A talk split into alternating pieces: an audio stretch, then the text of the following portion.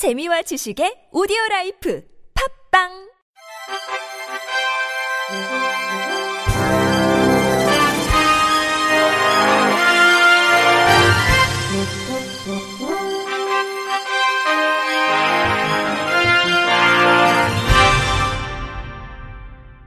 청취자 여러분 안녕하십니까? 12월 6일 목요일 KBRC 뉴스입니다. LG U+는 LG 상남 도서관과 함께 시각장애인 전용 음성 도서를 제공하는 인공지능 서비스인 책 읽어주는 도서관을 출시합니다. 책 읽어주는 도서관은 스마트홈 서비스 U 우리집 AI에서 LG 상남도서관이 보유한 만 권 이상의 음성 도서를 말로 이용할 수 있는 서비스입니다. 책 읽어주는 도서관을 이용하는 시각장애인들은 네이버 AI 플랫폼 클로바가 탑재된 모든 AI 스피커에 클로바, LG 상남도서관 시작해줘 라고 말하면 다양한 장르의 도서 컨텐츠를 바로 들을 수 있습니다. 음성 명령으로 제목과 저자, 출판사, 부제목 등 키워드 검색도 가능하고 사용자가 들었던 다섯 개의 콘텐츠의 재생 목록을 관리해 이어듣기도 서비스됩니다.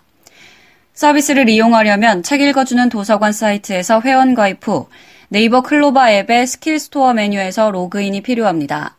향후 LG U+와 LG 상남도서관은 음성도서 컨텐츠를 추가 확보하고 내년에 영상 AI를 활용한 시각장애인 전용 서비스도 선보일 예정입니다. 장애인 문화예술 예산의 60%를 차지하는 지정 사업이 경쟁 공모 없이 특정 단체들에게만 집중돼 개인이나 풀뿌리 단체들이 차별받고 있다는 지적이 제기됐습니다. 한국장애인단체 총연합회와 한국장애인인권포럼은 어제 이룸센터에서 장애인 문화예술 예산 분석 정책 토론회를 개최했습니다. 먼저 지난 2016년부터 올해까지 장애인 문화예술 공모사업과 지정사업 예산 및 지원 현황을 분석한 결과 지정사업 총액이 공모사업보다 두 배나 많았습니다. 지원 단체별 성격을 보면 공모사업은 사단 재단법인 22%, 비영리 풀뿌리 52%, 개인 예술가 26%지만 지정사업은 사단 재단법인이 99%나 차지했습니다. 이에 대해 장애인 표현예술연대 김형희 대표는 사단법인 11개 단체에 해마다 지정사업이 법적, 제도적 근거도 없이 대량 지원되고 있고 정부에서는 대량 지원 사업에 대한 평가, 결과 보고, 감사 결과를 외부에 공개하고 있지도 않다고 꼬집었습니다. 장애 여성 네트워크 김효진 대표도 특정 단체에 계속 지원되고 있는 지정 사업도 공모 사업으로 전환해 공정한 배분이 이루어지도록 해야 한다면서 다중 지원 총량 제한 제도를 운영하면 배분의 형평성과 투명성을 위한 최소한의 장치가 될 수 있을 것이라고 동의했습니다. 장애인 문화예술원 사업운영팀 오세형 팀장은 공정성과 투명성을 많이 얘기하시는데 공정성은 전문가들이 많이 확보돼 있을 때 기본적으로 운영할 수 있다. 향후 역량 강화를 통해 전문가들이 확보돼야 할 것이라고 답했습니다. 경기도가 전국 광역자치단체 최초로 보건복지부 장애인 일자리 사업 수행기관으로 참여해 40명 규모로 장애인들에게 일자리를 제공합니다. 그동안 장애인 일자리 사업에는 시군 등 기초자치단체가 수행기관으로 참여해왔으며 광역자치단체의 참여는 이번이 처음입니다. 경기도는 오는 10일부터 12일까지 참여자 신청과 접수를 진행한 뒤 장애인 40명을 선발해 도청 내 각 부서와 도내 장애인 자립생활센터 등에 배치할 계획입니다. 사업 참여자는 전일제 근로로 1일 8시간 근무하며 급여는 월 174만 원입니다. 대상은 경기도에 거주하는 만 18세 이상 등록장애인으로 보조원 없이 업무 수행이 가능해야 하며 졸업을 앞둔 학생들에게는 가점이 부여됩니다. 신청을 원하는 이들은 신청서와 장애인 등록증 사본, 건강보험 적용 득실 확인서 등 제출 서류를 확인 작성해 경기도 장애인복지과로 직접 제출하거나 우편이나 이메일로 접수하면 됩니다. 전북 고창 중증장애인 자립생활센터가 지난 4일 오후 고창 군민종합복지회관에서 창립 10주년을 기념해 장애인 권익옹호 송년 모임을 개최했습니다. 기념식에는 지난 10년의 과정을 영상을 통해 돌아보는 시간을 갖고 창립부터 지금까지 근무하고 있는 고화복, 하미옥, 정연심, 송영종 씨에게 10년 근속패가 수여됐습니다. 특히 장애인 사회복지 정책 서비스의 흐름을 알고 아낌없이 행정적 지원을 해준 고창군청 희망복지 오영순 팀장에게 감사패도 수여했습니다. 또 센터 창립 대표인 정종만 고창군 장애인 복지관장, 창립 부대표 최혜성 고창군 교통약자 이동지원센터장, 김영신, 한상익 씨에게도 공로패를 수여했습니다. 천옥희 센터장은 지난 10년의 세월 동안 함께 해준 분들에게 감사드리며 지난 10년을 거울 삼아 앞으로의 10년을 향해 더욱 힘차게 나아가겠다는 포부를 밝혔습니다. 충청남도 남부 장애인 종합복지관이 오는 21일까지 도내 여성 장애인들을 대상으로 취업의 꿈을 찾는 직업훈련 프로그램 내 꿈은 요양보호사 참여를 모집합니다. 이번 사업은 취업 취약계층인 여성 장애인의 사회 참여와 경제적 자립 생활을 도모하는 데 목적을 두고 내년 10월까지 진행됩니다. 도내 거주 취업을 희망하는 만 18세 이상 취업 욕구가 높은 여성 장애인 20명을 선발해 거주지 소재 요양보호사 교육기관과 연계해 요양보호사 자격증 취득부터 취업까지 지원합니다. 선발된 교육생은 교육비 전액과 자격증 취득 비용도 지원받게 됩니다. 지난달 시각장애인 청소년들의 미술 수업을 위해 노력해온 전문가들의 포럼이 있었습니다. 예술 활동에 있어 장애는 한계가 아닌 가능성임을 그동안 일선 교육 현장에서 확인해온 이들의 이야기를 EBS가 취재한 내용으로 지금 만나보시죠. 늦은 저녁 서울 시내의 한 공유 공간에 많은 사람이 모였습니다.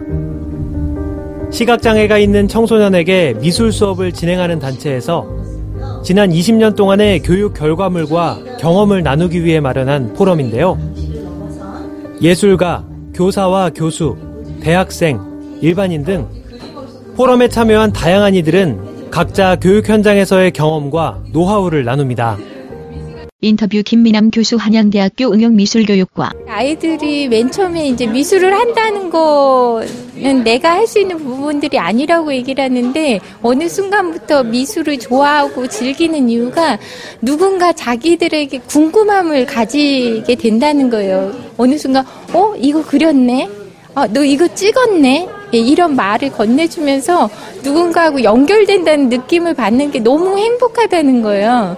그래서 내 존재감을 느끼는 예, 세상과 소통하는 특히 이날은 시각장애인들의 미술 수업을 위한 국내 최초의 촉각교재와 수업안이 선보여 눈길을 끌었는데요. 그동안 시각장애 청소년에게 미술 수업을 해온 전문가들에겐 익숙한 몇 가지 질문이 있습니다. 잘 볼 수 없는 학생에게 미술 수업을 하는 게 가능한지, 또 그들에게 필요한 수업인지가 바로 그것인데요. 인터뷰 엄정순 우리들의 눈 디렉터. 우리가 많이 미술에 대한 오해가 있는데 미술은 이제 시각 예술 뭐 이미지 만들어서 눈으로 하는 거라고 생각하지만 그렇게 어떤 결과물을 내기까지 내가 뭐를 그릴까 어떻게 그릴까 이렇게 생각을 하는 훈련이기 때문에 보인다 안 보인다는 그 두 번째 문제입니다. 그래서 저희가 어, 관심을 가지고 어떤 시작했던 지점은 그들도 다 느끼고 그들의 고유의 지각 방식이 있기 때문에 그 미술이라는 것이 거꾸로 그들의 잠재력을 가장 창의성 있게 드러내는 도구가 아닐까. 그렇다면 시각장애 청소년들이 세상을 느끼며 표현할 수 있도록 돕고 그들의 예술적 감성을 깨우는 일의 가치는 어디에 있을까요? 인터뷰 김진우 교수 덕성여대 사회복지학과 시각장애인에 대한 예술 활동, 미술 교육이 필요한 이유는 어, 시각장애인이 자신의 감정과 생각들을 표현하는 매개를 예술활동을 통해서 이루어낼 수 있다는 것이고 그런 시각장애인들이 어, 활동한 그런 예술 작품을 통해서 어, 시각장애가 무엇이고 시각장애인들이 어떻게 그들의 삶을 표현하고 이해시키는지에 대해서 조금 더 이 사회의 어떤 이해도를 높일 수 있는 그런 매개물 역할을 한다는 점에서 매우 중요하다고 할 것입니다. 한편 이날 포럼을 접한 이들이 시각장애 청소년들의 미술 교육에 대해 거는 기대와 희망도 한 뼘 더 자랐습니다. 인터뷰 김소명 서울시 노원구 저는 대중에게 이 친구들의 그림이 어떻게 다가갈지보다는 좀 진짜 예술인으로서 미술인으로서 가치 있는 작업을 내놓을 수 있는 작가나 어떤 그냥 일반인이 될 수 있었으면 좋겠습니다. 인터뷰 김일환 2학년 상명대학교 조형예술학과 물감으로 그리기보다 물감을 만지고 이거를 비벼보고 뭐 캔버스처럼 느껴보고 이런 게 되게 실험 가능성이 참 많은 거예요. 그래서 네, 오늘 그런 시각장애인 분들이 그런 불편한 것도 있지만, 아, 예술적으로도 충분히 우리 시각을 다루는 사람들보다도 더 큰 가능성이 있을 수도 있겠구나 하는 생각이 들었어요.